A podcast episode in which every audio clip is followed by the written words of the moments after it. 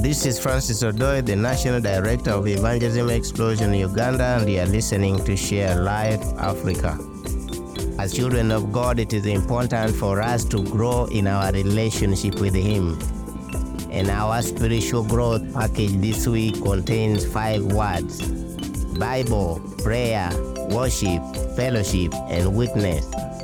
First, we want to focus on the Word of God, the Bible.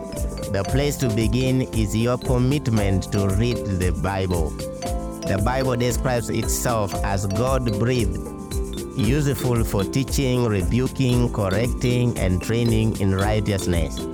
It is indispensable for our growth in the Lord.